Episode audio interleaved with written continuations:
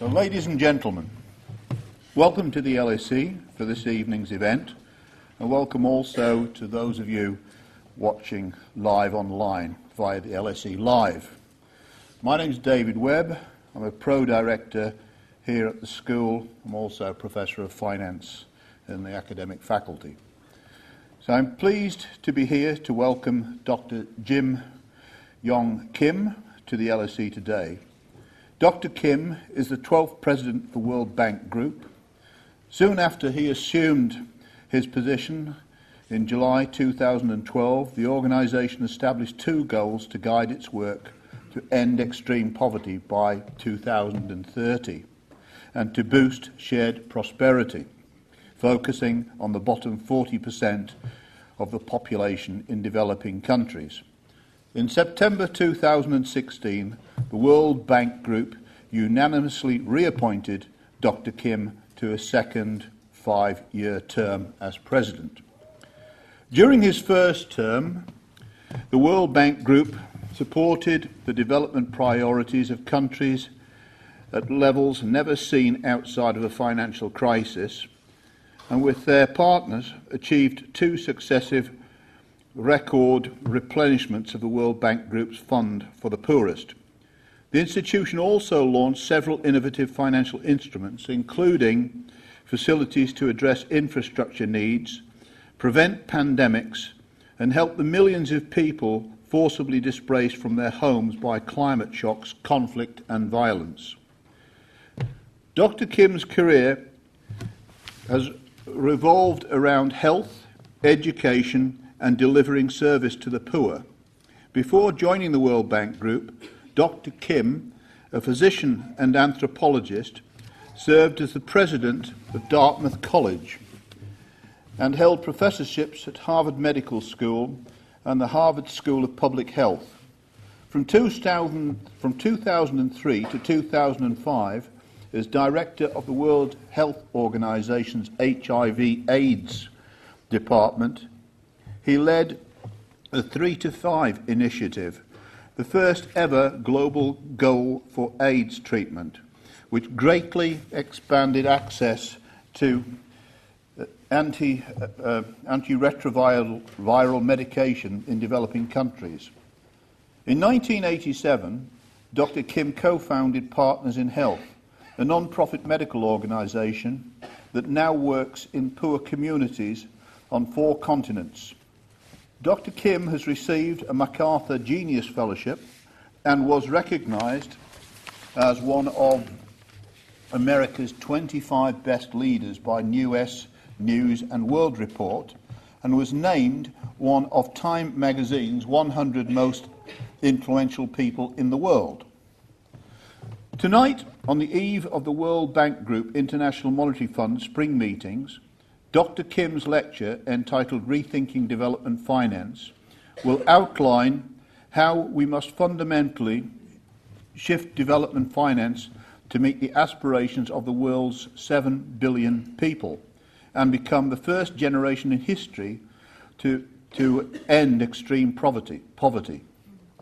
After his lecture, and before taking questions from you, the audience, Dr. Kim will be in conversation with award winning broadcast journalist Zeinab Badawi, who I'm delighted uh, to also welcome to the LSE this evening.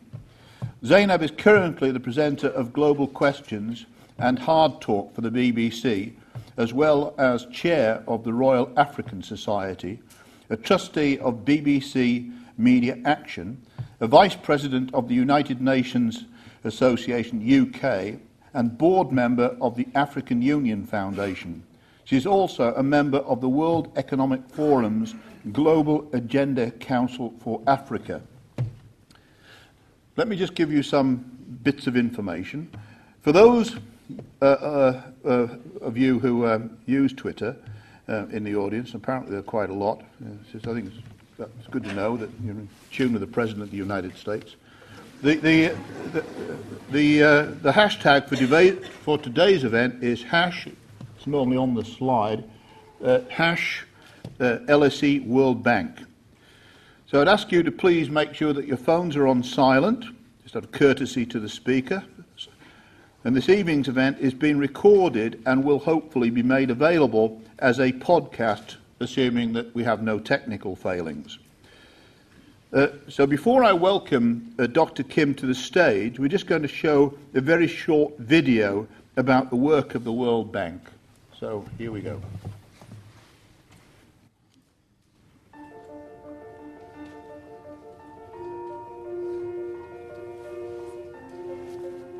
We don't just see poverty, we see possibility. Behind healthy newborn in Nepal, promoting safer childbirth. Behind a successful crop in Kenya, pioneering research on sustainable farming. For every worker in Bangkok, mass transit that reduces pollution.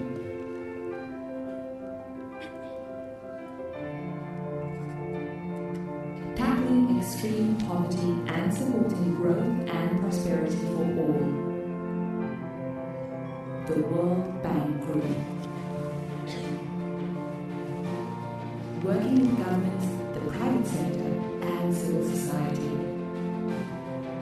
Created to rebuild water Europe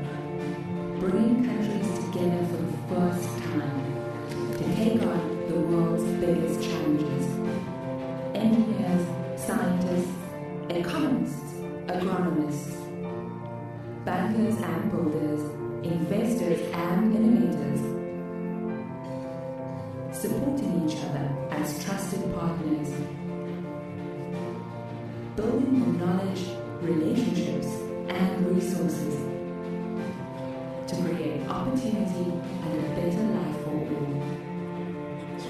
With the World Bank Group by your side, it's possible. We can be prosperous if we can all work together. Our land, our ocean, and we as one, one people. We all want to modernize but still keep our local traditions. It's possible to give everyone the tools to prosper. Mais moi même c'est autant bagarre ma petite pas pour mettre qui pas là. Non, je dis c'est fille yo ka pour pour mettre garçon. It's possible to power a home and empower a community. It's possible to plan and prepare so crisis doesn't become calamity. We don't have space in the schools, so we open classes during the afternoon to help the refugees. It's possible to give every child a good start in life. We need to take care of them because in the future they're the one running it.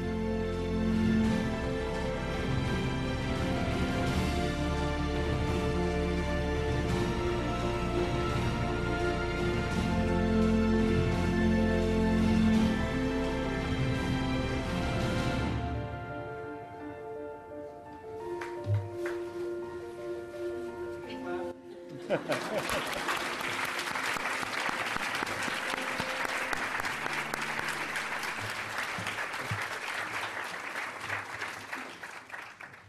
you've already partly done that, but now please join me in welcoming Dr. Kim on stage to deliver his lecture.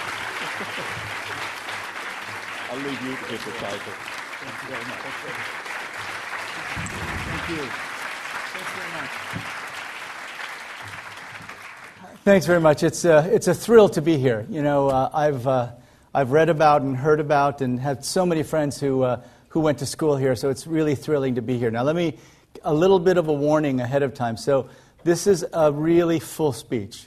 I take on a little bit of economics, a little bit of development, a lot of finance, private sector, public sector, uh, and just hang with me through the speech, and then we'll have plenty of time uh, to discuss issues. But uh, uh it's great. This is a this is going to be a very, um, uh, a, a, very lecture uh, style uh, speech where we try to get at core issues. But let me just start by saying what we're talking about today is a fundamental change in the way we do development finance. And so uh, this will, uh, uh, there'll likely be criticisms of this from many corners.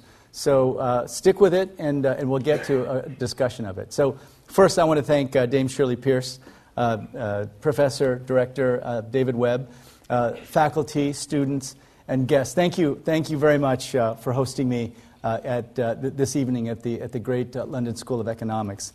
It's really a great honor to be here with you. And also, we're here with our friends from the UK government, including uh, from the Department uh, for International uh, Development. I think Mark Lowcock is here. There's a Mark, Mark, right there. We work with them every single day. And also from Her Majesty's Treasury.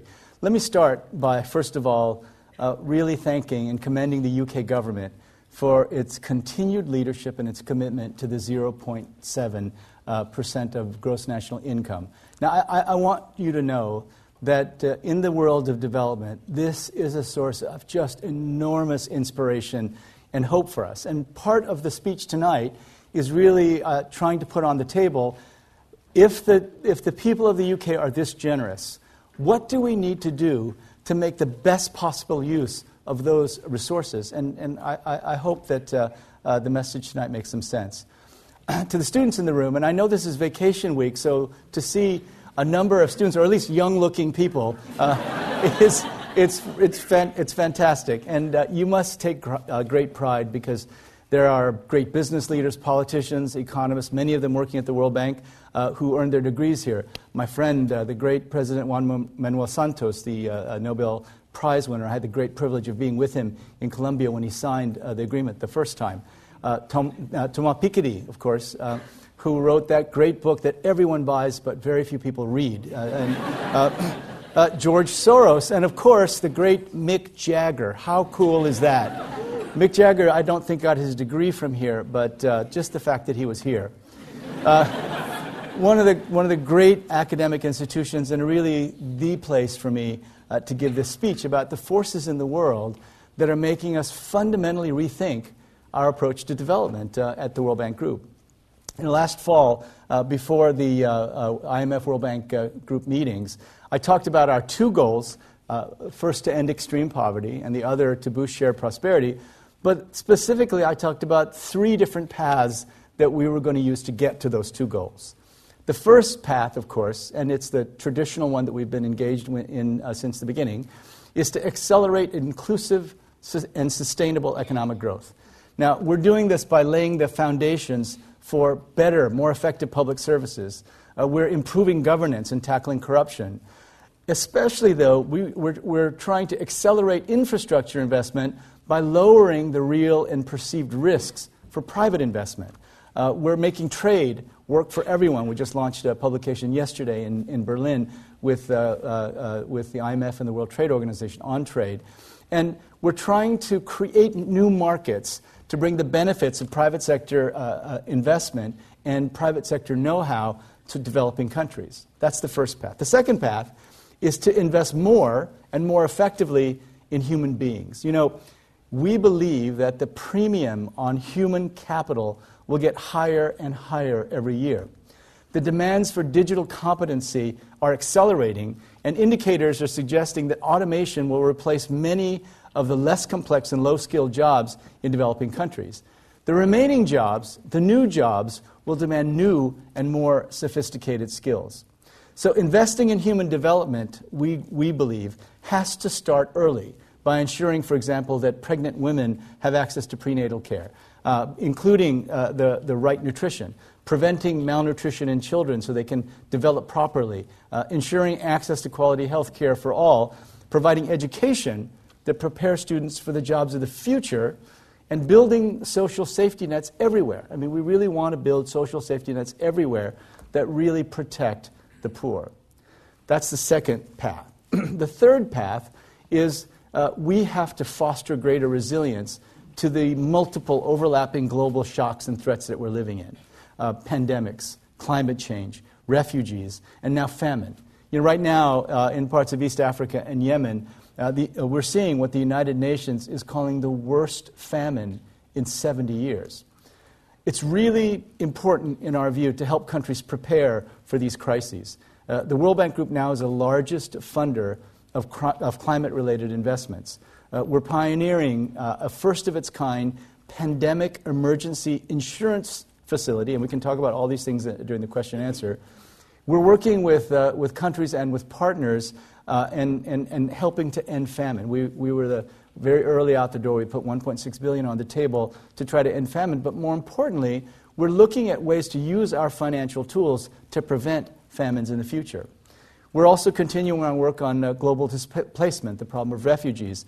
And uh, we've allocated $2 billion in IDA, which is our fund for the poorest countries, the next IDA, IDA 18, uh, uh, to, to, to, specifically support countries that are, are uh, hosting refugees. And you know that developing countries host the, by far the largest uh, proportion of refugees. Uh, for the first time, we're also providing below market interest rate financing to any middle income country uh, that's hosting refugees through a new facility that we launched with, uh, actually with President Obama uh, last fall uh, called the Global Concessional Financing Facility.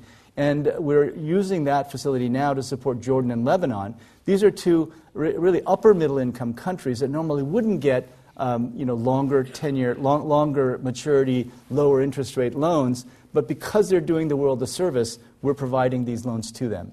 Uh, so, in the midst of all these crises and, uh, and efforts uh, by our group to respond, uh, we're also seeing in many uh, countries in the world a rejection of globalization. And there's debate now about the benefits of the global market capitalist system. Now, we know it's true. many people feel that they haven't experienced the benefits of globalization. Recent studies of the US and European job markets document the hollowing out, as you know, of the segments uh, of the workforce. An analysis that we just uh, uh, released with the IMF, as I was talking about, and WTO, uh, actually does, though, show that trade has greatly benefited the poor, but not everyone. Uh, in many places, middle class incomes have stagnated and jobs have disappeared. There's a discussion, of course, happening here in the UK right now about this very question. You know, I grew up in Iowa, in the middle of, uh, of the United States, in a very rural area. And I, I can tell you that the, my friends who thought that I was crazy for going on to college, they said, You finished school. Why on earth would you pay to go to school longer? They were getting jobs in steel mills, they were getting jobs in other factories, were buying homes and buying cars. And uh, they now, uh, uh, and, I, and, I, know this because uh, we're all Facebook friends now, uh, they're very unhappy. They're very unhappy with the current situation, which, is, which has led to poorer prospects for them and even poorer prospects for some of their children. Now, we know ensuring that the fruits of globalization are enjoyed by all is an urgent task for every country in the world, uh, whether it's rich or poor. But globalization is having other effects, especially on people's aspirations uh, and this is forcing us at the World Bank Group to rethink our approach to development. Now, the Sustainable Development Goals, um, signed on to by 193 countries uh, that were passed in 2015, is wildly aspirational.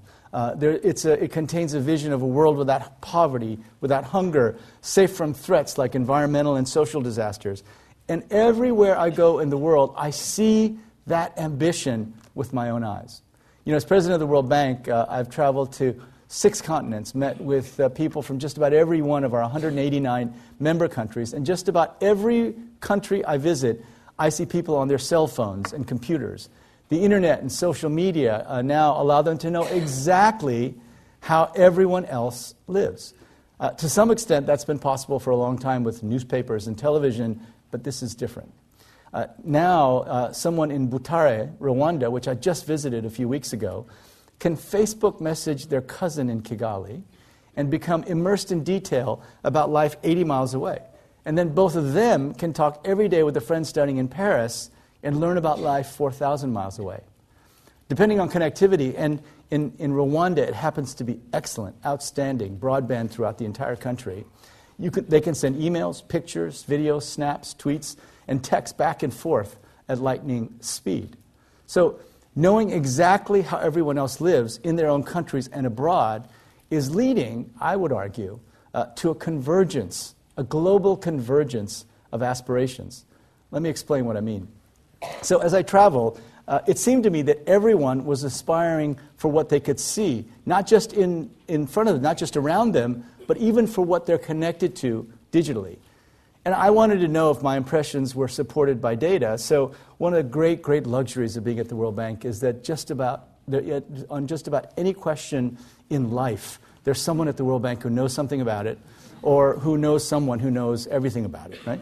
So, two of our best economists, Bill Maloney and Laura Chioda, um, came and I asked them, is there a convergence of aspirations, and how would we know that?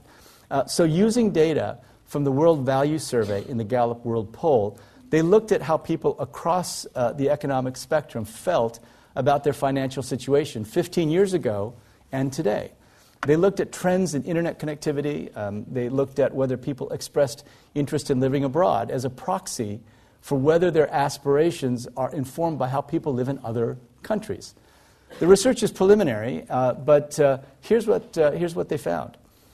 Your relative happiness depends on where you are in the income distribution. So, what's an interesting thing is that over 15 years, those in the top uh, 10 percentile or 20 percentile have all converged and are all pretty happy. But in the lower percentiles, people are still pretty unhappy, and it varies depending on where you live. Um, and so, uh, the key is what is your reference income? In other words, which, what income do you compare your own income to?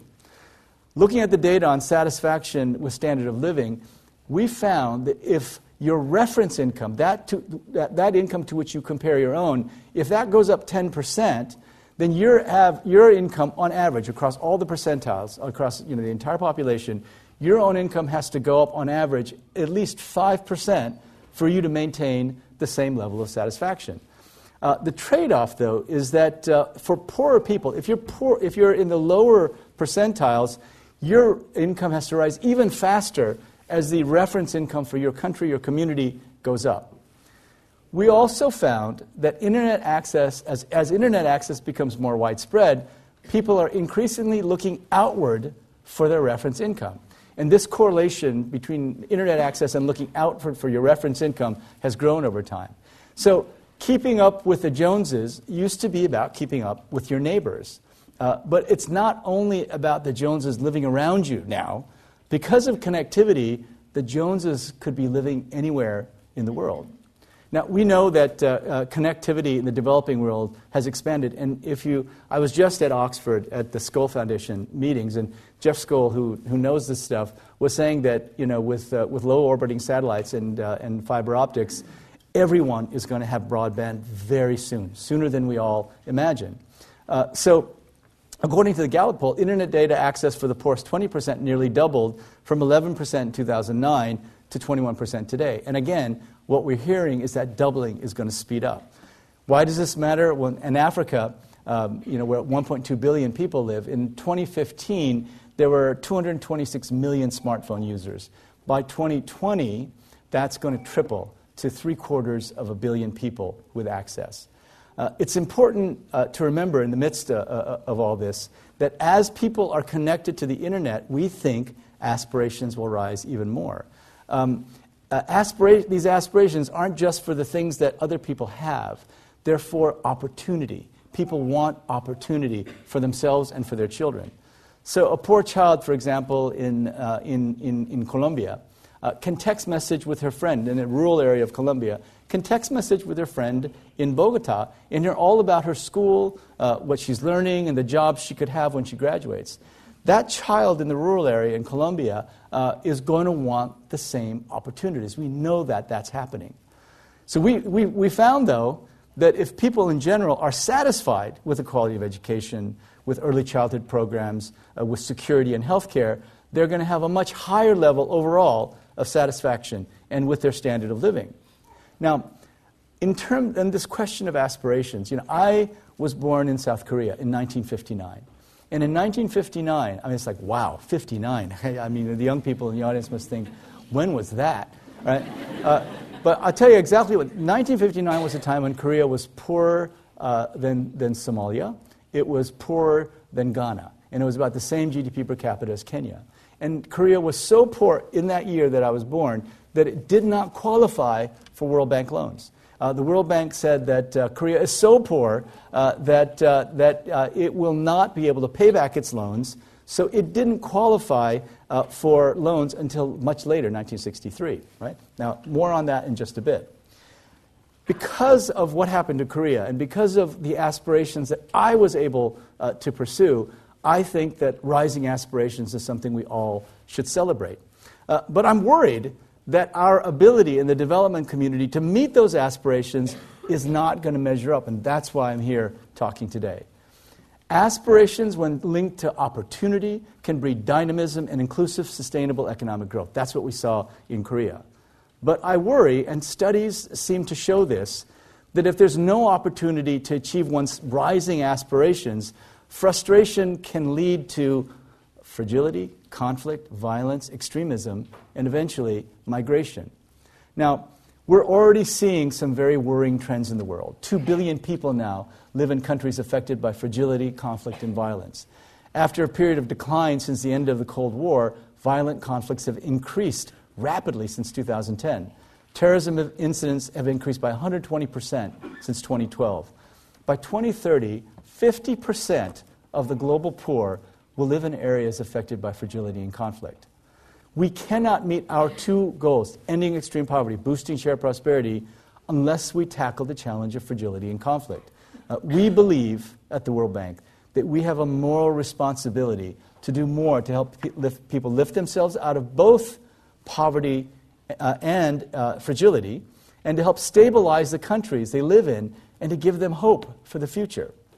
That's why we've doubled the allocation in IDA 18 uh, to fragile and conflict affected states to $14 billion. We need to continue. We need to find new and innovative ways to reach the poor and make the world more secure and stable through development finance. Now, uh, I really believe that, that uh, the approach that I'm talking about today, I'll talk about today in detail, is our only chance to a- achieve that goal. So, if we don't move quickly to help countries meet the aspirations of their people, uh, we are worried that uh, those aspirations are going to turn into anger, resentment, and ultimately, uh, uh, potentially even extremism and the movement of people. Morally and ethically, it's the right thing to do, uh, but because of rising aspirations, the task is much more urgent than we ever thought. So, how do we do this? How do we move with unprecedented speed and scale uh, and, and meet these aspirations? In 2015, before the world adopted the Sustainable Development Goals, uh, we met in Addis Ababa to discuss how we would finance these, uh, these, uh, uh these uh, incredibly uh, aspirational goals.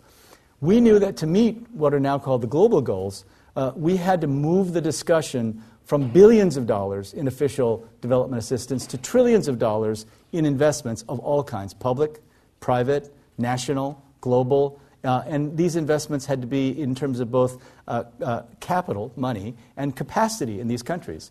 Billions to trillions was the shorthand we used to describe the scale of finance we needed.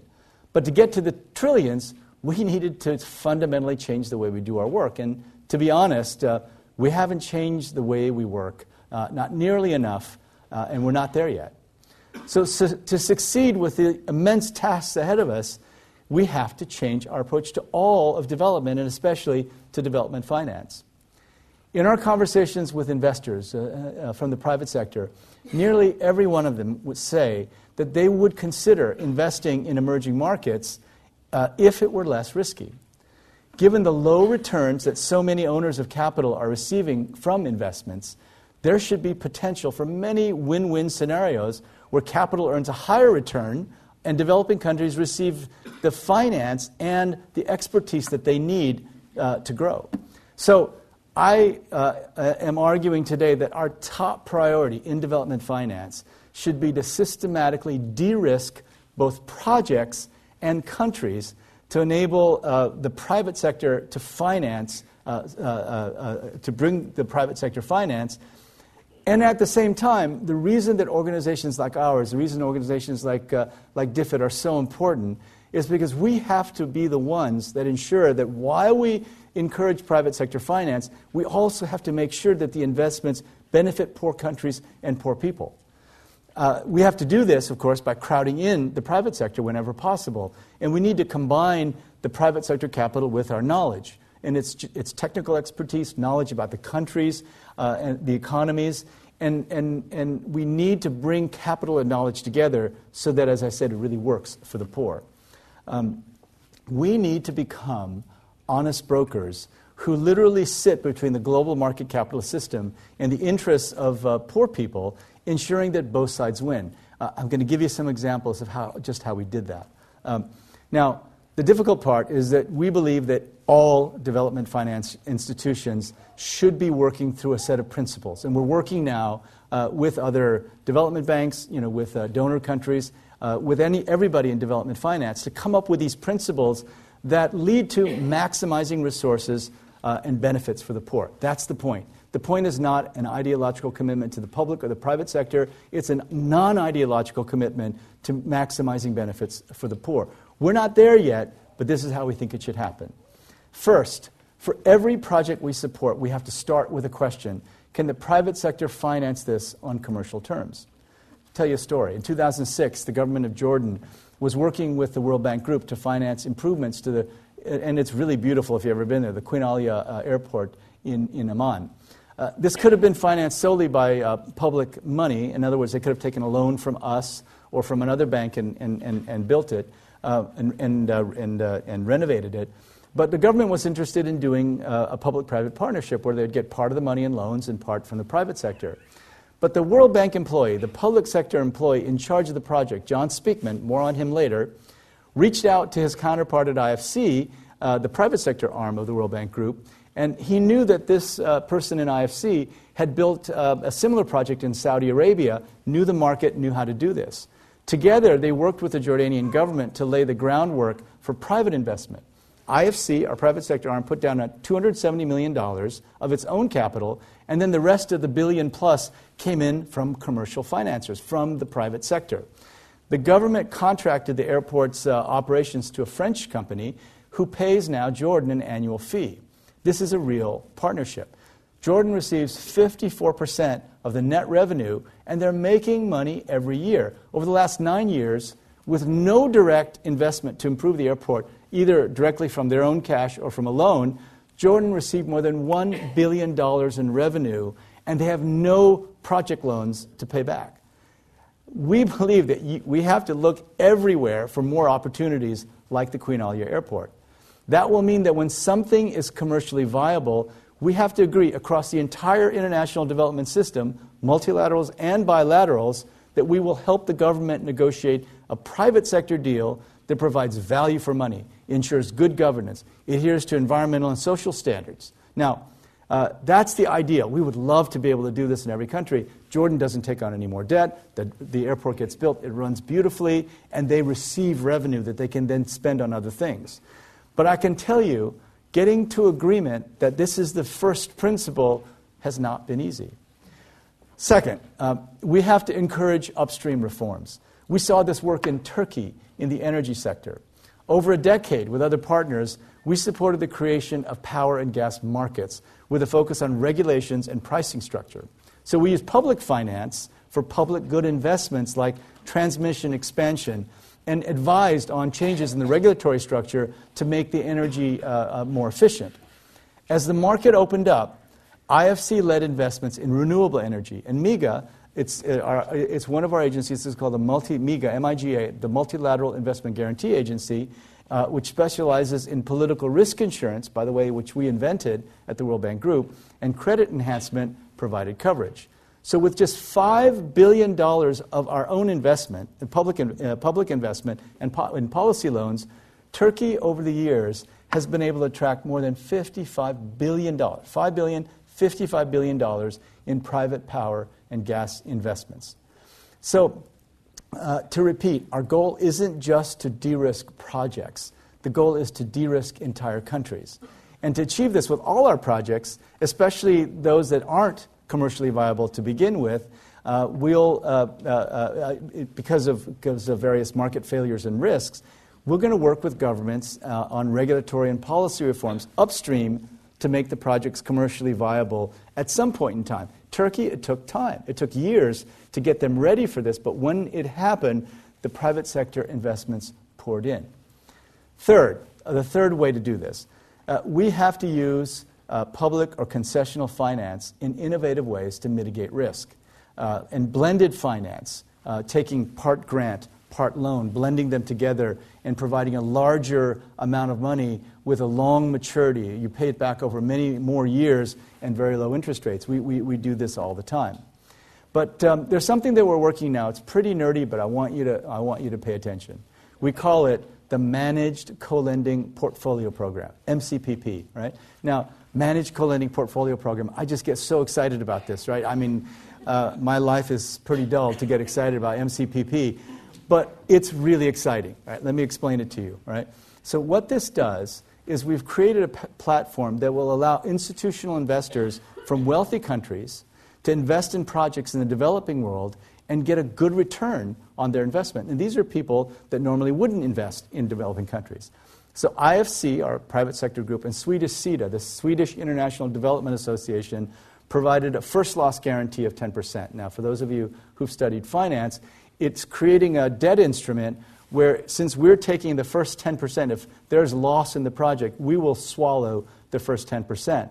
So, taking the first 10% creates a 90% what we call senior tranche of, uh, of, of, uh, of debt that is uh, graded investment grade. So we figured out how to do this so that that uh, those who need investment grade, triple B uh, debt uh, instruments, can actually invest. And, and it was relatively easy 110 million from us and a $60 million guarantee from Swedish SIDA led to a $1 billion uh, infrastructure fund so that insurance companies who have much lower risk tolerance can invest in emerging markets. Allianz, one of our partners, already invested 500 million.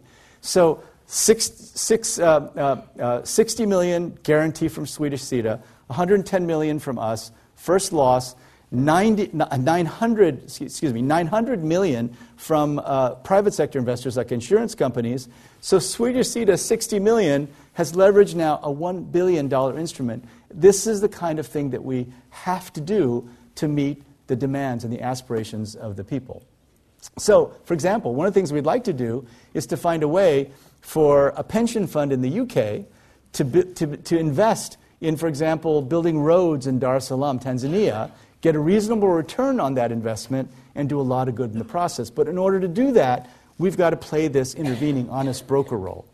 Uh, in a similar way, MIGA has been working with DFID, Sweden, and Canada over the past few years, and just $90 million from those three uh, donors uh, is now allocated to catalyze $800 million uh, 90 to 800 uh, in private sector investments in fragile and conflict affected countries, places where it's very difficult to get the private sector to go. So, our new tools, we've got uh, lots of new ones, and one of them is a $2.5 billion uh, uh, private sector window in IDA uh, that comes from a record replenishment. And again, the UK um, ha- has been at the very top of, of donors to, to, to, this fund. And among other things, it includes, now again, here's some Here's some nerdy stuff, but it's so important, right? Risk mitigation facility that provides project based guarantees, right? That, that, that, that means that it specifically looks at reducing the risk for the private sector to invest. A local currency facility to mitigate currency risk. Now, this is, this is really, really hard. To go to a, ve- a poor developing country, investors often say, but what if the value of the currency drops? How are they going to pay us? And so, uh, traditionally, the groups that provided um, uh, uh, the uh, exchange rate risk guarantees were central banks in those countries, uh, often the institutions that could least afford to provide those kind of guarantees. We're actually doing it through the generosity of, for example, the UK people. Now, there are sectors that can only be funded with public financing where the objectives can't be met uh, by the cost recovery requirements when private sector invests. But our hope uh, is that we're going to be successful at both creating markets and following the principles that I outlined, these three principles. Uh, and what that will do is that then countries can use scarce public resources, the, sor- the resources they otherwise would have used uh, to invest in these uh, infrastructure projects, for example. They can re- invest more in people. They can help to build resilience to these shocks, and they can respond uh, uh, to, to the crises as they come up. So we need to keep searching uh, for pathways to bring the private sector into these areas, uh, but only if it's in the interest of everyone, especially those who are excluded uh, from the benefits of development.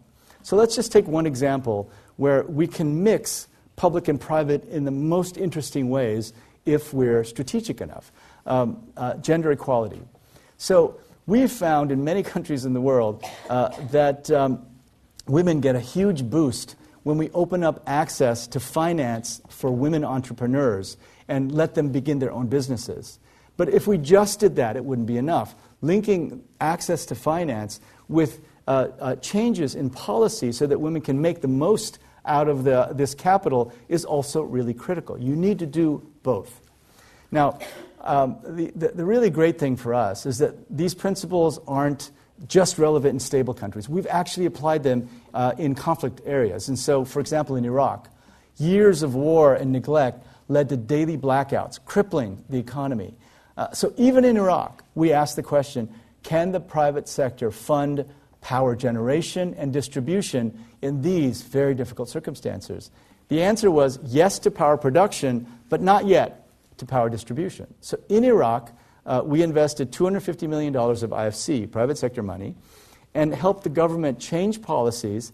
And then we mobilized another 125 million in private capital for power production. So this, this, this relatively small investment for us expanded the capacity of an existing power plant by 50%, bringing power to 3 million people, and it helped um, uh, complete a new power plant that will supply about half of Baghdad's energy.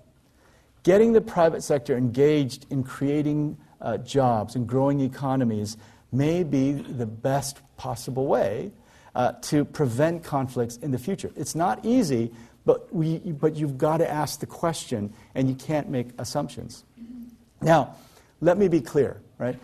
This is not the bad old days of privatization uh, that, uh, that, that, the bank engaged in years ago. Uh, I, I, and, I, and, and, and, I really, I really uh, want to emphasize this point because 20, 20 some years ago, 23 years ago, I was part of a group called 50 Years is Enough, and we protested. I called for the closing of the World Bank in 1994 uh, on, its, uh, on its 50th anniversary, and part of it was because of very bad privatization deals.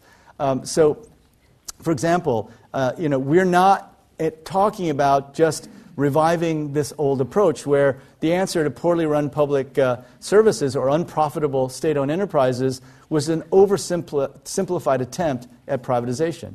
And, and I, I want to give you some examples. In, in the 1990s, um, in one of our loans, we prescribed, and that's what they called them, prescriptions, we prescribed the privatization of uh, Senegal's uh, power company, a company called Senelec.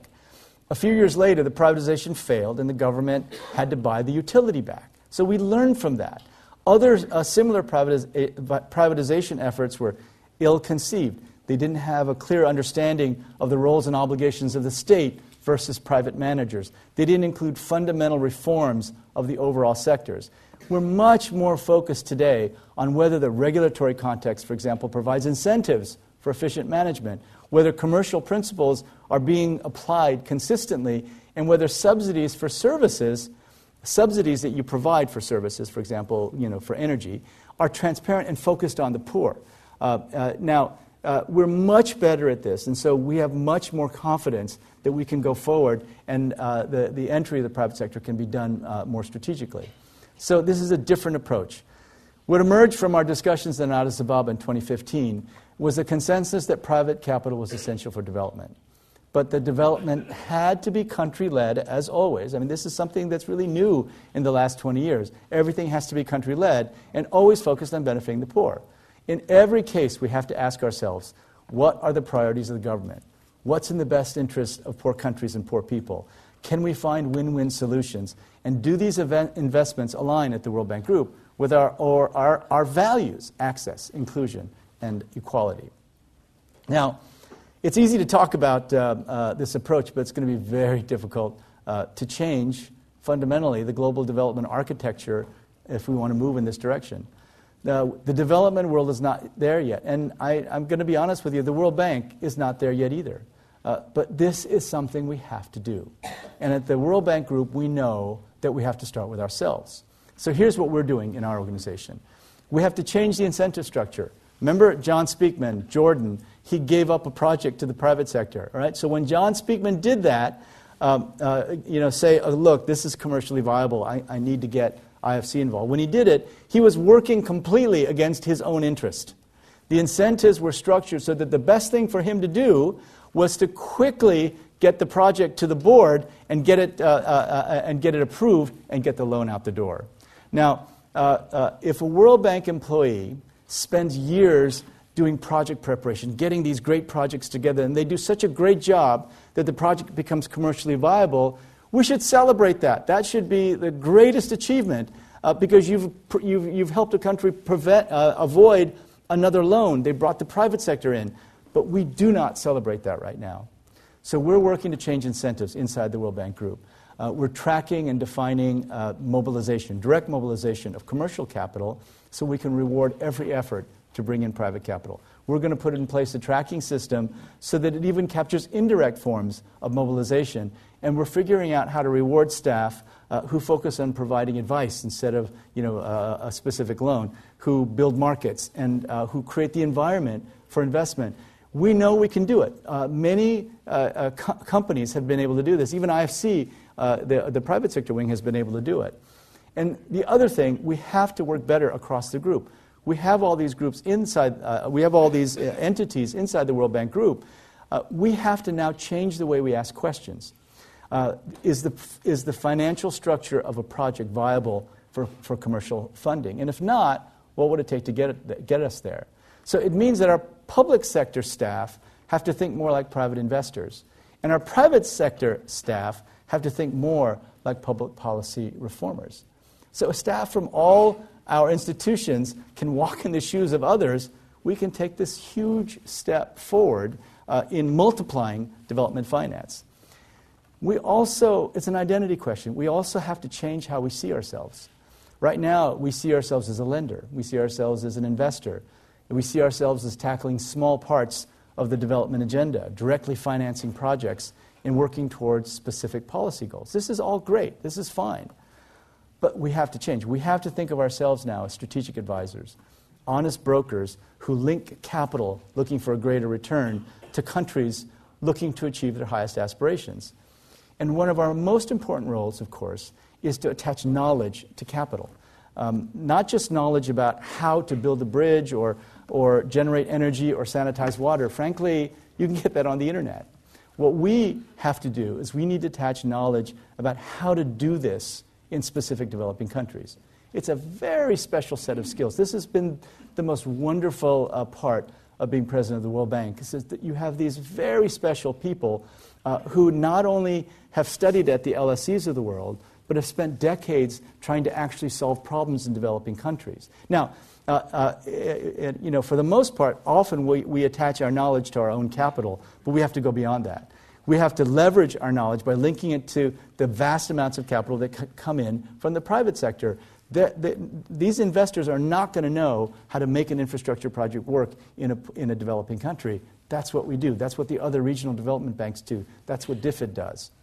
Um, so we believe that everyone in the development community has to move in this direction, uh, has to be focused on finding these win win opportun- uh, opportunities. There's never been a better time uh, to find them. Trillions of dollars sitting on the sidelines, earning little interest, uh, uh, many trillions of dollars actually earning negative interest. Uh, people are paying banks to hold their money for them at the same value. we should be looking for opportunities to meet the exploding aspirations of people all over the world. And this is a fundamental shift in our, con- uh, in our conception of who we are. In many instances, and this is just the truth, uh, development finance institutions have competed with each other to finance projects, especially the low hanging fruit projects that the private sector, with a little help, uh, could finance on commercial terms. For too long, our first thought was how can we get the loan or grant out the door? But that's often not what's best for poor people, poor countries, and it's definitely not what's best for the world. We need to have a different and difficult conversation about how we approach development finance. It's an urgent task, and the clock is ticking on the global goals. Look, with climate change, we're truly running out of time. And we need to rethink how to bring private and public sectors together to move immediately on both climate change mitigation and adaptation. We have to tackle climate change in a completely different and much more coordinated way so we have the largest possible impact right now. We need to stimulate the market to generate more investments in things like renewable energy. And right now, with just project finance, we're not getting there. This is a test for us. Can we take advantage of these huge potential win wins? Can we stop competing with each other uh, for project finance and instead take an evidence based approach to finance that maximizes outcomes for the poorest people, that maximizes outcomes for the planet, that redefines development in a fundamental way? Well, I would say we have no choice. We have to change. Now, let me leave you with one story from one of my recent trips. A week ago, actually, a few weeks ago, uh, I visited a school in Tanzania. I asked the 11 year old students, and I always ask this question what do you want to be when you grow up? Two children stood right up and said, I want to be president of the World Bank. Right? so, so here's what I told them, and back to the Korea story. I told them, you know, I was born in 1959 in a country that was one of the poorest countries in the world. In 1960, the World Bank uh, said that without foreign aid, Korea would find it difficult to provide, and I quote, the bare necessities of life, unquote.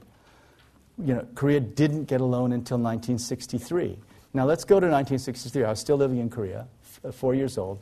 So in 1963, when I was in preschool in Korea, if George David Woods, the president of the World Bank at the time, had visited my classroom, I doubt that he would have imagined that one of his successors was sitting in that room in this country that they wouldn't even give a loan to.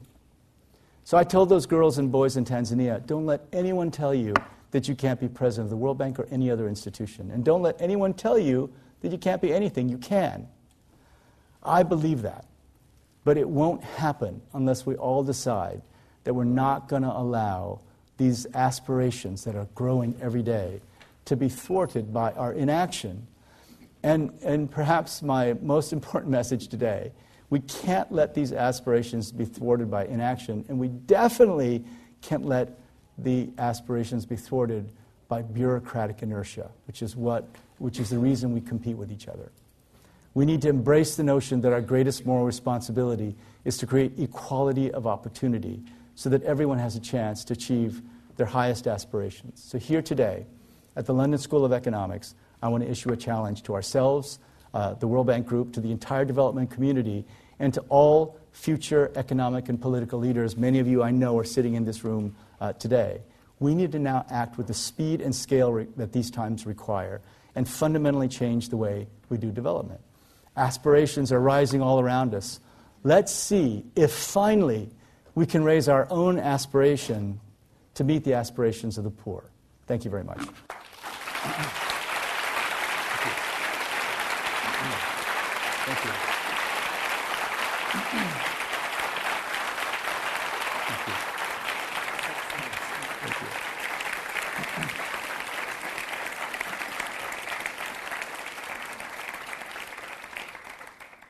Well, Dr. Dr. Kim, I'm saying Dr. Doctor because you're not only a medical doctor, but you also have a PhD. So uh, I'm uh, remembering that. And, and, belated congratulations on your um, reappointment for your second term. So, quite a speech there and quite a lot in, in it. So, thank you very much indeed, Dr. Kim, for that. Um, very, very comprehensive overview, and um, you said some very interesting things in it. We will take some questions, but just very quickly to pick up on some of the things that you said. You used the word aspiration so many times. And um, you cited the example um, of the people you spoke to in Tanzania. I'm always struck by the fact that when you look at these happy indexes, that I think UNDP does it, and you will see that people in Africa are always at the bottom of the happy index, and people in the developed world are at the top. But if you look at the trend, you see that the Africans are actually at the top. So there's a lot of aspiration, a lot of optimism on the continent of Africa. But the question to you is how do you at the World Bank try to address the aspirations now and in the future? Because not only have you got to try to ensure that you know you lift people out of poverty now, you've also got to try to make sure that you are addressing the needs of the economies of Africa in the future, where we know that, you know, with the fourth industrial revolution, more automated jobs and so on, that we're going to need computer scientists and all the rest of it. And then you look at the figures that only 2% of Africans study ICT, for instance. So you have a dual challenge there the now and the future.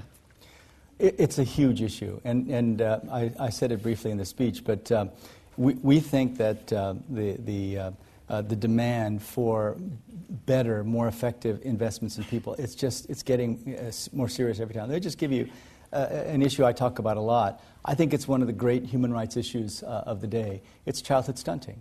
So, uh, just to be, you know, uh, childhood stunting is when a child under the age of five is two standard devi- deviations below height for age. So, of all the children in the world, including the uh, high income countries, it's 25% of all children are two standard deviations below height for age. And what we know is that those children literally have fewer neuronal connections. So, a combination of, uh, of uh, poor nutrition, uh, lack of stimulation, and toxic environments means that these children literally are locked into their brains. They have fewer neuronal connections. They're not going to learn as well, they're not going to earn as much. And I was shocked at first when I came, took this job to learn how high the percentage is in some countries you wouldn't expect. India, 38%. Indonesia, 37%. Uh, Pakistan, 45%. And so I, when I met with their heads of state, I said, you know, this is like an emergency for you guys. Mm. You are not going to be able to compete in the future if 40% of your workforce cannot compete in the digital economy. You know, uh, the estimation is that over 60% of jobs in the developing world will be wiped out by automation. So if you're losing all of your low skilled jobs, and then you're, you're not investing enough in your children and, and, and women specifically, so that you don't have these high rates of childhood stunting, you're not going to be able to compete. So uh, we have to find ways of addressing it and addressing it quickly. And we're hoping that in Rwanda, where um, uh, President Kagame just is obsessed with this, uh, uh, uh, this problem, that we can show that you can actually reduce those rates very quickly. And if that's the case, what I'd love to see is that uh, things like childhood stunting, investment in education, investment in women become included, you know, eventually in, in, in investment decisions. Wouldn't it be great if uh, investors started saying, huh, childhood stunting, 40%.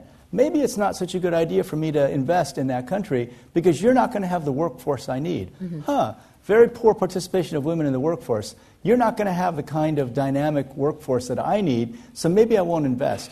And, and I, I don't know if we can get there, but right now our teams are working on a human capital index that puts this in, that, that, that really puts the numbers together so that we can bring to even you know, potentially borrowing costs, bond spreads. If we can bring you know, the human capital, quality of human capital investment to overnight uh, borrowing rates, and I, that, that's, that's in the future, mm-hmm. uh, then I think people would finally understand oh, I see. Investing in children, investing in women, investing in my people is not something I can put off to later. It's something I have to do now. Uh, that's what we're hoping because sure. there's you know right now it's just campaigns. We're not there. There's not really a hard edge to the investing in people um, right. uh, movement yet we have to find a way to do right, that. Right, sure. And then just very quickly before I go to the floor, because we don't have a great deal of time, is Sorry, I, yeah, that's fine. It was all very riveting. Um, you talk very much about the new development, uh, new ways of, of, development finance, and, and, you, and you gave us the triangle, the public-private partnership. We understand how you know, multilateral donors and also bilateral donors can put in money to leverage money from the private sector. But, you know, the private sector, it isn't a lack of money, is it, that's preventing investment in many cases. If you look, for instance, you know, at countries in Africa, there's a lot of money, but they just say we simply cannot find the projects that we can invest in comfortably. Right. So, what can you, at the, and they cite problems like inconsistencies in government policies, a lack of a proper regulatory framework. So, what can you do as a government to ensure that the public part, or at least the, the government side, is providing the right kind of stability that the private sector needs? Because you know, capital is a coward, isn't it? Exactly. So, and that's exactly that's exactly what we're talking about. So, for example, we have a group. Uh, that works specifically on these things. They, they provide, you know, for example, what we'll do is we'll provide budget support to a country but say that if you want the next tranche of budget support, you've got to enact these reforms. And, and are they listening, though? Are well, they listening? these, are, these are goals that are, are, are, um, are put together with countries. Sure. That, you know, we say to the countries, look, this is our analysis. These are the, the policy reforms that you're going to have to make. These are the improvements in the business environment. And these are things like, you know, how long does it take you to uh, get electricity? How long does it uh, take you to you know, you know, file uh, uh, your, your institution your, or your new company with the government. It's just very basic things. And so, uh, what, what the leaders tell us is that when we make an agreement and say that you're not going to get the next transfer money unless you make these changes, it actually helps them. Right? Mm. And uh, we've, we've now, the, there's, a, there's a new program called Program for Results where uh, the, specifically we do that. You get more education money once you've achieved these uh, uh, milestones. And the, the, the, the, countries at first were saying, well, maybe that's too difficult. But now they found that it really works, that they can actually hold their own employees accountable. So there's a whole bunch of us that are going to focus on improving the public sector part. But then what we also have to do is have a whole bunch of us who are out there looking for projects sure. that we could then you know, turn into things that need to be done, things that are difficult to do. But if we do enough work in project preparation, we can make them commercially viable. We don't do that right now unless you're going to take it to the board for a loan because right. we don't give credit for that. Mm. And it, it, seems so, it seems pretty straightforward. But I tell you, one thing I've learned at the World Bank Group is when you have like, we have like 3,000 PhDs or something like that, most of them economists, they don't like it when you change the incentives. Right? And I, I learned that the hard way. uh, but, but on this one, on this one, I think everyone is in agreement that we do have to move in that direction. This is the right thing. Uh, and the private do. sector, with its need for, you know, quick returns, sometimes a very different kind of time span well, from the, the, public sector. You, so the, yeah, but so the thing that we're learning is that there's all different kinds of private sector. I mean, so there are the equity investors who are looking for 20% return, right. but there are others, you know, who literally have their money in negative interest rate bonds, right? In other words, if you just tell me I, I have $10 million tomorrow, I'll pay you to do that, right? Now, uh, for those folks, the, the, uh, the, their risk appetite is very low. But we have to create different tranches, different kinds of instruments to meet these different uh, risk appetites. And um, uh, it, it's just that we haven't done this as a whole mm. group. Uh, in, a, in, a, in a dedicated, specific way. And then once you start trying to get the private sector prepared, some other bank or somebody comes in and provides a loan for it with no conditions sure. or a grant for it with no conditions, and it gets people frustrated. So what we're talking about is potentially coming to an agreement sure. altogether about doing something that we think is critical, best thing for the world, but hard because you know, people kind of have to work outside their own personal interest. Mm. But the interesting thing is, you say it's the role of the private sector to create jobs. Really, is the, what the private saying? sector yeah. creates 95% of sure. all jobs in developing countries, yeah. and you know, it's just, it's just, a, it's just a fact. It's going to be very complicated. Good luck. You're going to need all those PhDs, I think, at the World Bank to uh, crack all this and try and satisfy all the partners and so on. Let's take some questions from the floor, please. I'll take two or three at a time. Let's go at make the sure, top. Make sure we get Mark here. The, uh, I will make sure we the, get Mark. The big but man in development. I, in, I will uh, go. To, I will come yeah. to you, Mark. Don't worry. But I'll just go to the students first, yeah, since we're at the LSE. Have you got microphones, ushers? Can you give microphones to this lady there next to you and just this gentleman here? Okay, stand, please. Speak into the microphone. Keep it short. And uh, I assume you're all students, so you don't have to say what you do. Yeah, okay. I think they're all LSE students. Well, we have somebody right there. Go okay, ahead. Stand, Go stand. Ahead. Yeah. yeah. Um, thank you very much for your talk. Um, so I, I, wanted to preface my question by saying that, uh, in my opinion, the president of the World Bank is largely a role of being a diplomat on behalf of the world's poorest and most vulnerable. Um, and simultaneously, we seem to see political populism threatening to change the agenda uh, of many of historically the world's biggest players in development. Um, so, do you, do you think that it's necessary to change the argument now, as the president of the World Bank, to, towards focusing more on the security incentives uh, of pursuing the development agenda? And insofar as you think this is necessary, how effective do you think that will be? Right, I think we've got that. Yes, uh, second question. Hello, thank you very much for giving me the opportunity to ask my question. Sure. Uh, my name is Valerie Muller. I'm with the International Growth Center at the LSE here. And uh, this is a question that I've been meaning to ask you for a very long time, so um, I'm very excited. Thank you very much. My question is that um, um, one commonly heard criticism of the World Bank Group is that it um, it still follows very much of a one size fits all approach and it's very um, Washington driven. And I'd like to ask um, what your response to that criticism would be. Thank okay, you. let's pick that one up first, then, Dr. Kim. One size fits all, not always possible, and then the one about the how do you change the narrative. Yeah, yeah. you know, um, so uh, I, I, was part of those critiques, you know, uh, and, and there were, this is why I specifically brought up the cases where when it was just privatization as a concept, it didn't work. Right? And, and one of the great things about the World Bank is that whenever you have an issue, we actually study it. We do, we, we, we do studies on it. We collect data on it. We have people who really look at the question.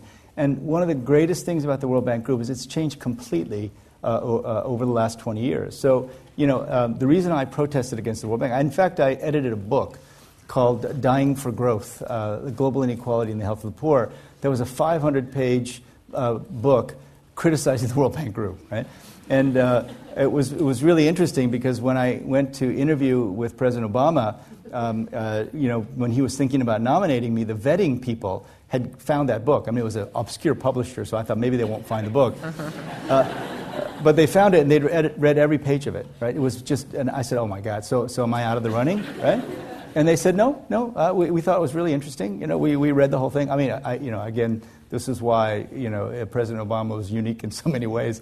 I think he, he let me do it. But the, the critique was that um, there was just not the same emphasis on investing in people, on investing in health and education. It was like, um, you know, when, when governments were told to slash their budgets, health and education were part of the slashing, right?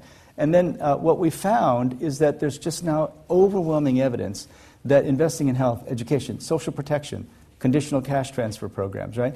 Now that we have the evidence that, that they're so important, not only for just the health and education of the people, but for economic growth, we've changed and now we support that. You know, conditional cash transfer programs uh, where you give money directly to poor people, right? When I got there, I couldn't believe how many studies we'd done on conditional cash transfer programs. And I said, Why have we done so many studies? And they said, Because people were ideologically opposed to them. They didn't think that you should give money and cash directly to poor people. That's why we had to do so many studies. But now that, that now that the studies are done, we're one of the largest uh, supporters of conditional cash transfer programs. The whole point being that um, uh, uh, we've moved away from one size fits all, and we're really, really focused on evidence, and so things change. This is not a one size fits all program. I was very specific about this. Every single one of, uh, uh, of these efforts to, to crowd in the private sector are going to depend on the priorities of the countries, they're going to depend on the priorities of the people. It, it, it can't work that way.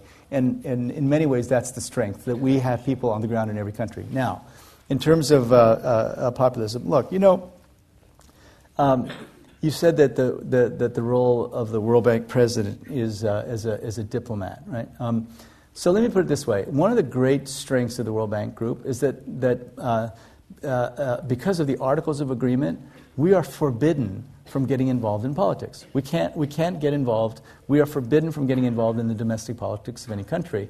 And the reason they did that was that they didn't want development finance to be dictated by whoever was you know, more powerful at any given moment. That that you know, as long as we upheld standards, environmental and social, uh, uh, uh, uh you know, standards, you, you, know, our anti-corruption stuff, we should be able to, to work with uh, just about any country, right? Now, um, uh, yes, yeah, populism is on the rise, and, and there is a questioning of globalization.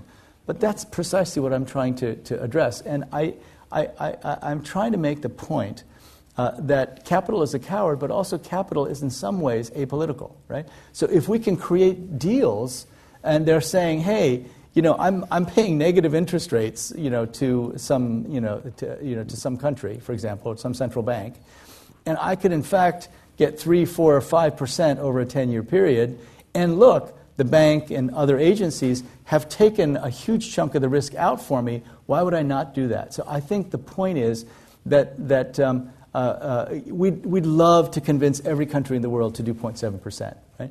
But it just doesn't look that good right now that we're going to be successful.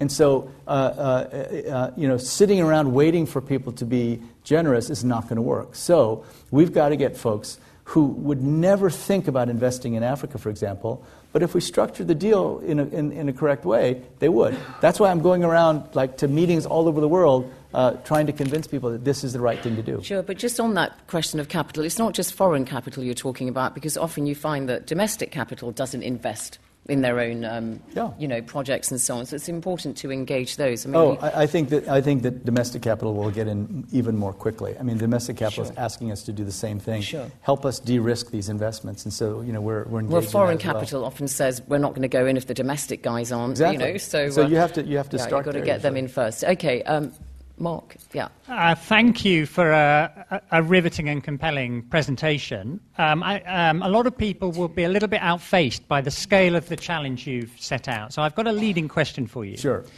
Um, when you were that little four year old boy in Korea in 1963, the Yeah. characteristic of the world was that the, the majority of people in the world lived a life which was dominated by being hungry all the time and seeing infants die before they entered their childhood and women dying in childbirth very consistently and having a low, low probability of going to school. And we've seen a transformation, a bigger transformation in the last 50 years than in the whole of the previous 150,000 years of the human experience. Uh, and, and my point is that the pundits 50 years ago were not forecasting that. People like Paul Ehrlich were writing his book, The Population Bomb, where he was saying the world is on, on the cusp of collapsing into um, famine and destitution. And uh, there's a quote in it. He said that he would take even money on a bet that by the year 2000, England would no longer exist because it would have been consumed by famine. So, given that transformation, what can you say to us about your level of confidence that this new challenge that lots of people would find out will find out facing, and it's a different one about aspiration, it's a different challenge, is surmountable? Okay, uh, uh, we're going to just it. take some floors. You know, Keep um, going. Mr. President. Yeah, we've got such little time. Okay. You've got to really make your interventions extremely short. Okay, so just very, very short. They can also be comments. We're not going to have time to answer all these questions. Okay. So just very quickly, please. Hi. Uh, I'm a student here, uh, master student uh, in the social policy department. Uh, and my question is that the work that the World Bank does in low income and middle income countries uh, largely stems from the support, stability, and knowledge that is offered from high income nations. Um, but going back to your point of aspirations, I would argue that these states themselves, these high income countries, are re-evaluating their aspirations and their opportunities for their own people now. Absolutely. So, how do you see this affecting the future of development It's a finance? great question. All Yeah. right, okay. Um, yeah, who's got the microphone at the top? Somebody had a microphone? Ushers, can you just give your microphones to somebody? Yeah, give them to just somebody. give them to somebody, unless you would like to ask a question, Usher. Usher, sir, there. please just. Green turtleneck. Yeah, yeah, quick as you can. Thank you. Briefly. Uh, Valentina Yemi, PhD candidate at the LSE. My question is about mental health. Uh, so there was a meeting last year on mental health, and link it to your presentation. Link it to your presentation. How would you attract private investor to invest in mental health? Okay, Great question. Thank you. Thank you very much. Who's got the microphone here? Somebody Jamie. Jamie Yeah, Drummond. Go ahead. Go ahead. Jamie, right This there. This chap's got Yeah. it. This okay. chap's okay, got go it ahead. the specs. Yeah. Go ahead. Hi, Dr. Kim, thank you for the talk again. Um, you had made a reference about the Doing Business Index of the World Bank. Um, so I'm from India, and India ranks abysmally low in that index. Uh, and it, it's a government policy to now jump to rank 50 uh, within the next uh, four or five years.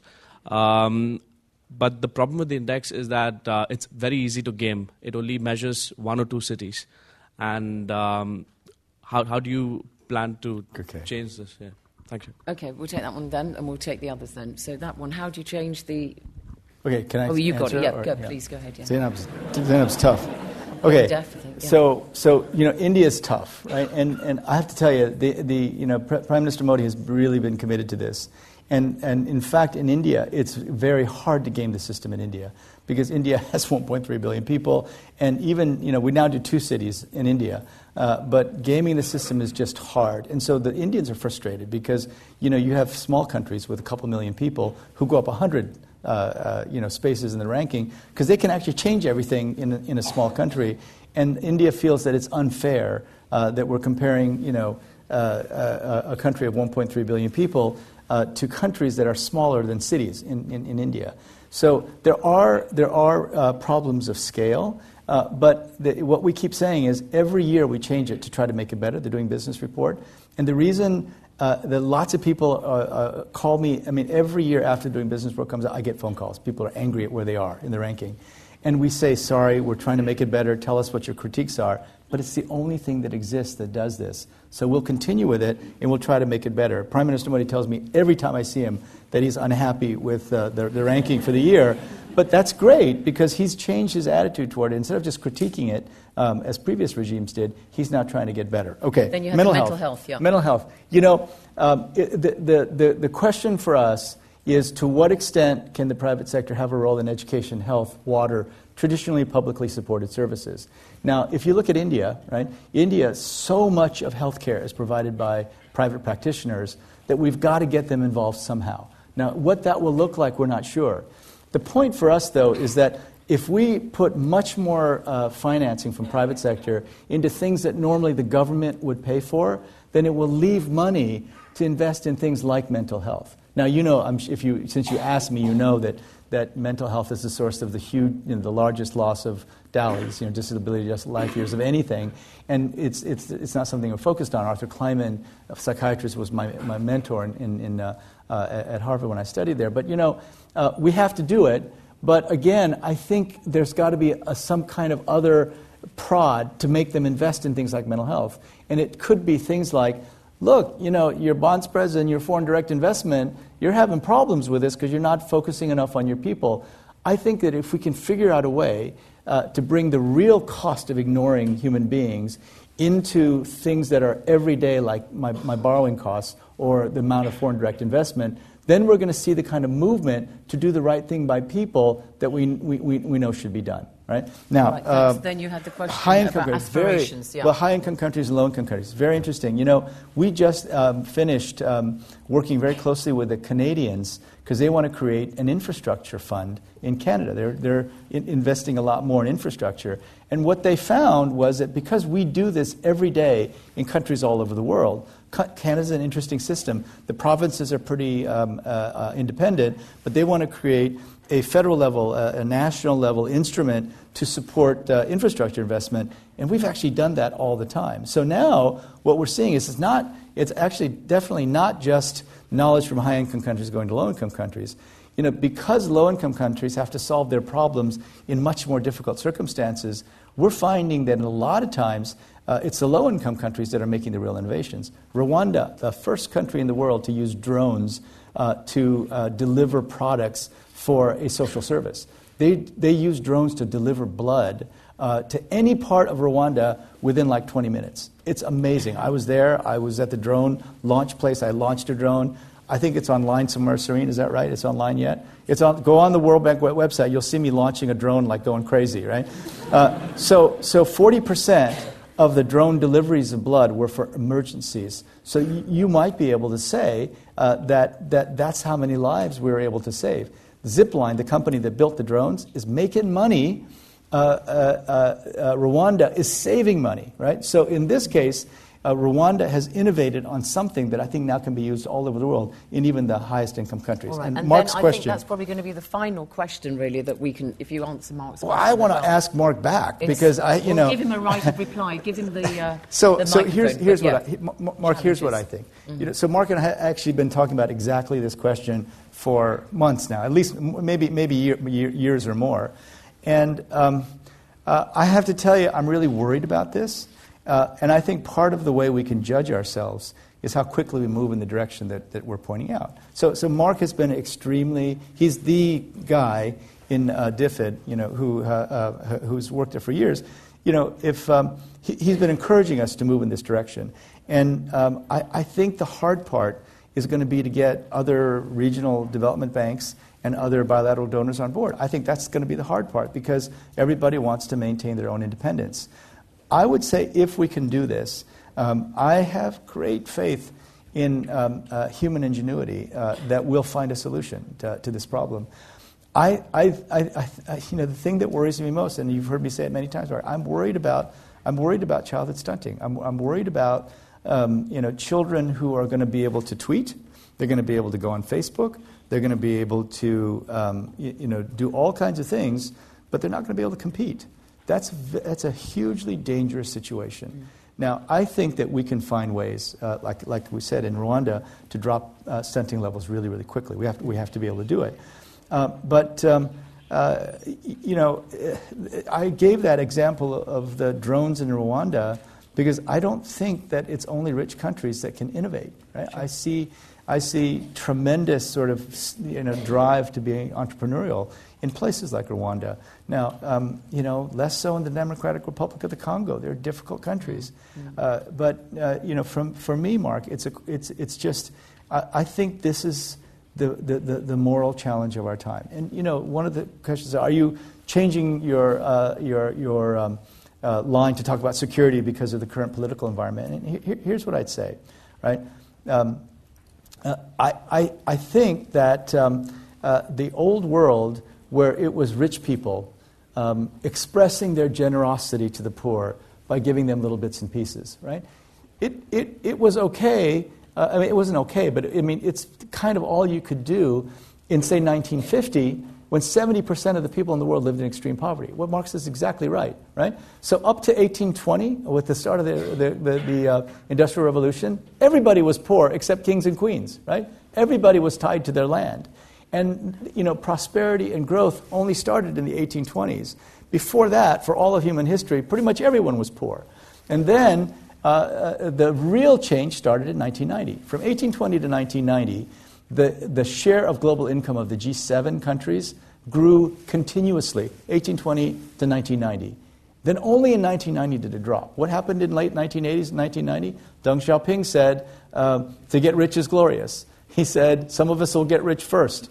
He said, market systems versus uh, uh, planned economies. I don't care if the cat is black or white as long as it catches mice. And by engaging the market system, they lifted 800 million people out of poverty. Right? So how did they do that? How did that work? You know, they changed the incentives. They were evidence based about uh, uh, embracing the market. Who would have seen that coming? I can tell you that the pundits didn't see it coming. You know what they said about Korea? It was more than just they'll have trouble uh, feeding themselves. What they said about Korea, they said, you know, Korea has no chance of developing. This was in the 1960s. I mean, I read all this stuff. No chance of developing. Why? Because Korea is too Confucian, right?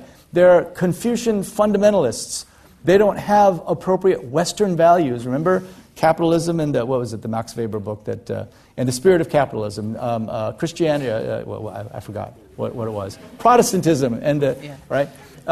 Uh, and they said the country that's really going to develop in that region is the Philippines because they have sufficient Western influence, right? 30 years later, you know what they said? Korea developed because of Confucianism, right? right? So, so I think that we have been wrong about the aspirations of the poor for a very long time. Right? Let me give you, Zeinab and I just, was just talking about earlier. You know, in 2003, when I led a movement to get uh, HIV treatment in Africa, everybody, every single person, uh, every single person in public health said, impossible, can't do it. It's impossible. And you know who the greatest uh, opponents of HIV treatment in Africa were? The World Bank. Right? Not cost effective, not doable. You know, the, the head of USAID at the time said, you know, gee, you know, you'd like, you'd like to think that you could do this in Africa, but in Africa they don't have watches. They, they know morning, they know uh, midday, they know dark of night, but they don't have watches. How are you going to get them to take a pill five times a day if they don't even have watches, right? To which an African group that just hosted this gentleman said, well, I mean, he can say that, but the only person who was late for every meeting was that guy. right? Now, I have to tell you, you go back and look, in 2003, every single one of the great leaders were saying 20, there are 25 million people in Africa living with HIV. Every single one of them, leaders in public health said, impossible to treat HIV, right? So I think part of the problem is that, that, um, that we start believing uh, the, the naysayers who say something can't be done because these people are so poor right? And that's what I'm asking you today, right? Don't believe them, right? Then there always will be naysayers. There will always be people who say, you know, uh, uh, we used to say in India it'll take 273 years to get everyone telephone service, all right? And at the World Bank we had a debate: should we start putting up telephone poles, right? Now, luckily we were smart enough and we didn't, but we almost did, right? Um, and, and so, what are the things we say now? We say, oh, well, you know, African development's impossible. There's too much corruption. There's too much this. There's too much that. And I have to say, every single time that I have put my faith in the poor, uh, that, I have, that I've tried to see the world from the poor and to raise my aspirations to meet theirs, right, I've been surprised and I've been inspired. Absolutely. Thank you very much indeed, Dr. Kimpton. I'd like.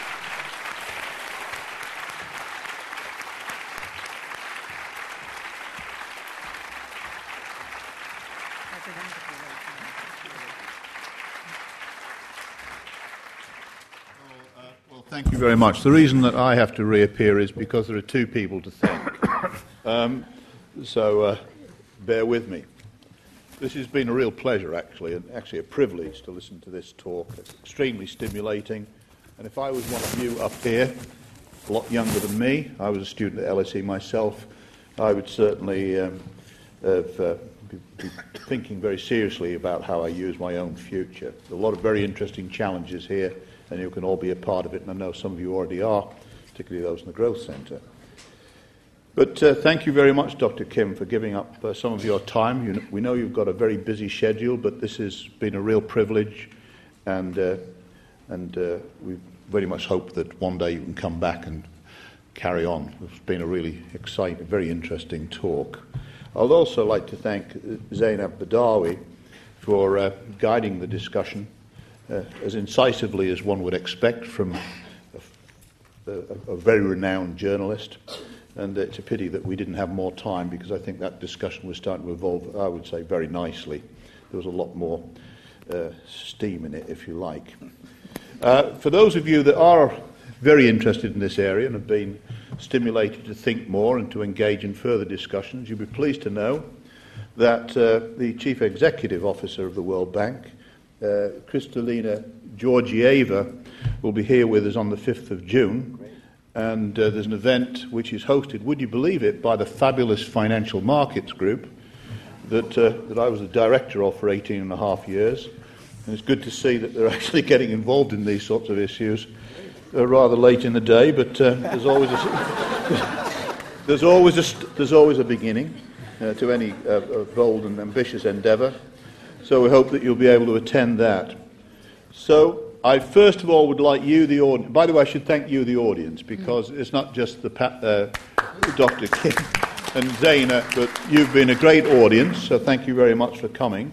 Uh, but in order to um, sort of make sure the event uh, ends very happily, if you could be please be patient, remain seated whilst Dr. Kim and Zaina leave the platform.